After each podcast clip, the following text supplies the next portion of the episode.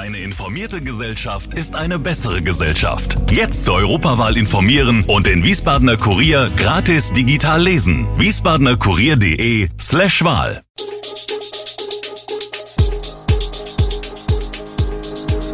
Gude, unser morgendliches News-Update. Das Wichtigste aus Wiesbaden für Sie im Überblick.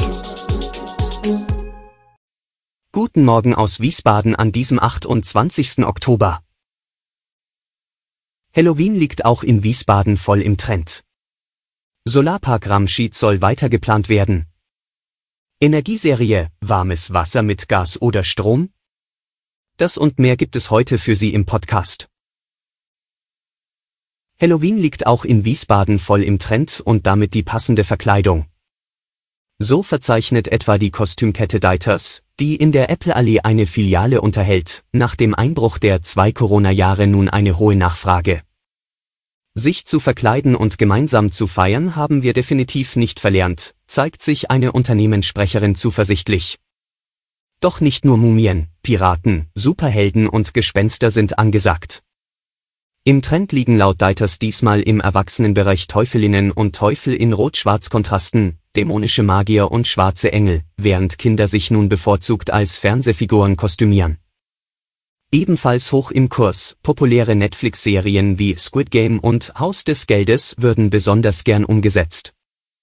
Nathalie Quillmanns Geschäft My Costumes in der Emser Straße wird nun auch von vielen Halloween-Fans besucht. Die schwarze Langhaarperücke ist gerade der Renner, berichtet sie. Das dürfte im Zusammenhang mit der Wednesday-Serie um die Tochter der Addams Family mit ihrer Zopffrisur stehen. Allerdings funktioniere auch der Vampir-Klassiker weiterhin. Und es werde deutlich mehr Wert auf Details wie falsche Zähne und Ohren gelegt, sowie auf farbige Kontaktlinsen. Der umstrittene Frankfurter Oberbürgermeister weist vor Gericht die Korruptionsvorwürfe zurück und verteidigt sich auch mit Aspekten aus seinem Beziehungs- und Eheleben. Wegen des Vorwurfs der Korruption muss sich der Frankfurter Oberbürgermeister Peter Feldmann, SPD, derzeit vor Gericht verantworten. Juristisch geht es um die Anklage wegen Vorteilsannahme im Amt. Hintergrund sind seine Verstrickungen in den Skandal rund um die Kreisverbände der Arbeiterwohlfahrt, AWO, in Frankfurt und Wiesbaden. Aber gerade im Urteil der Öffentlichkeit steht auch die Persönlichkeit des Oberbürgermeisters auf dem Prüfstand. Und in dieser Hinsicht, seiner Persönlichkeit, tritt der 64-Jährige am Donnerstag geradezu die Flucht nach vorne an. Er will sich distanzieren von allen und allem, was ihm schaden könnte, so ist der Eindruck.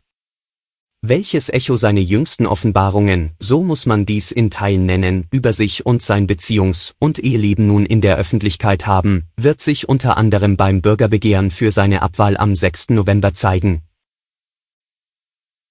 Der Bad Schwalbacher Magistrat will die Planung des Solarparks an der B260 weiterverfolgen. Er rechnet aber damit, dass betroffene Landwirte Einspruch einlegen könnten.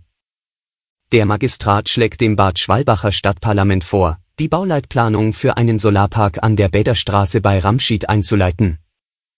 Wie Bürgermeister Markus Oberndörfer, SPD, berichtete, geht es um den Aufstellungsbeschluss für einen Bebauungsplan und die parallele Änderung des Flächennutzungsplans. Darüber könnte das Gremium frühestens in der Novembersitzung entscheiden.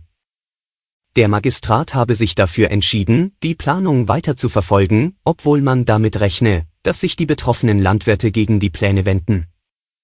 Es sind die einzigen Flächen, die sich derzeit anbieten, argumentiert der Bürgermeister. Und es ist der Wunsch der Politik. Allerdings habe man unterdessen auch nach alternativen Flächen gesucht und Standorte ausgeguckt, für die aktuell geprüft werde, ob sie ebenfalls in Frage kämen. Vor der Energiekrise war die Sache klar, mit Gas kommt man günstiger zur heißen Dusche.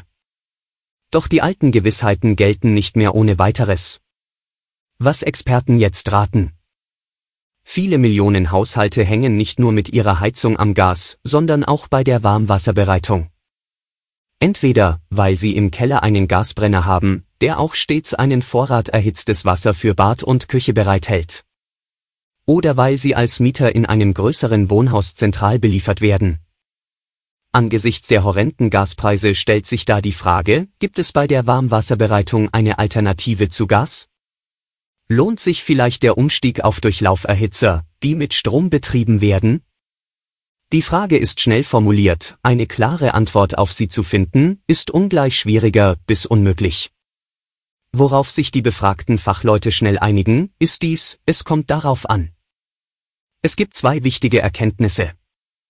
Erstens, in einem Durchschnittshaushalt mit Gasversorgung entfallen etwa 20% des Verbrauchs auf Warmwasser. Es lohnt sich also durchaus, über Alternativen nachzudenken. Zweitens, am besten und schnellsten lässt sich beim Warmwasser sparen, indem man seine Gewohnheiten überprüft und die benötigte Menge reduziert.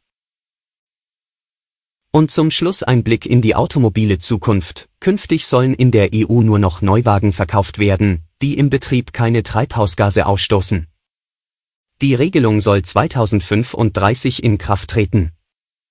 Darauf haben sich Unterhändler der EU-Staaten und des Europaparlaments am Donnerstagabend geeinigt, wie die tschechische Ratspräsidentschaft mitteilte.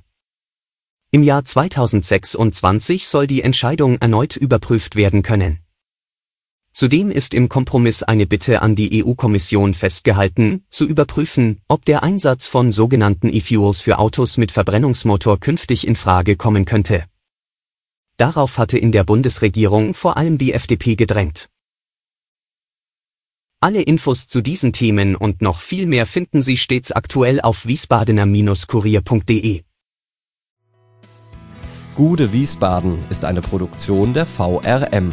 Von Allgemeiner Zeitung, Wiesbadener Kurier, Echo Online und Mittelhessen.de. Redaktion und Produktion, die NewsmanagerInnen der VRM. Ihr erreicht uns per Mail an audio@vrm.de.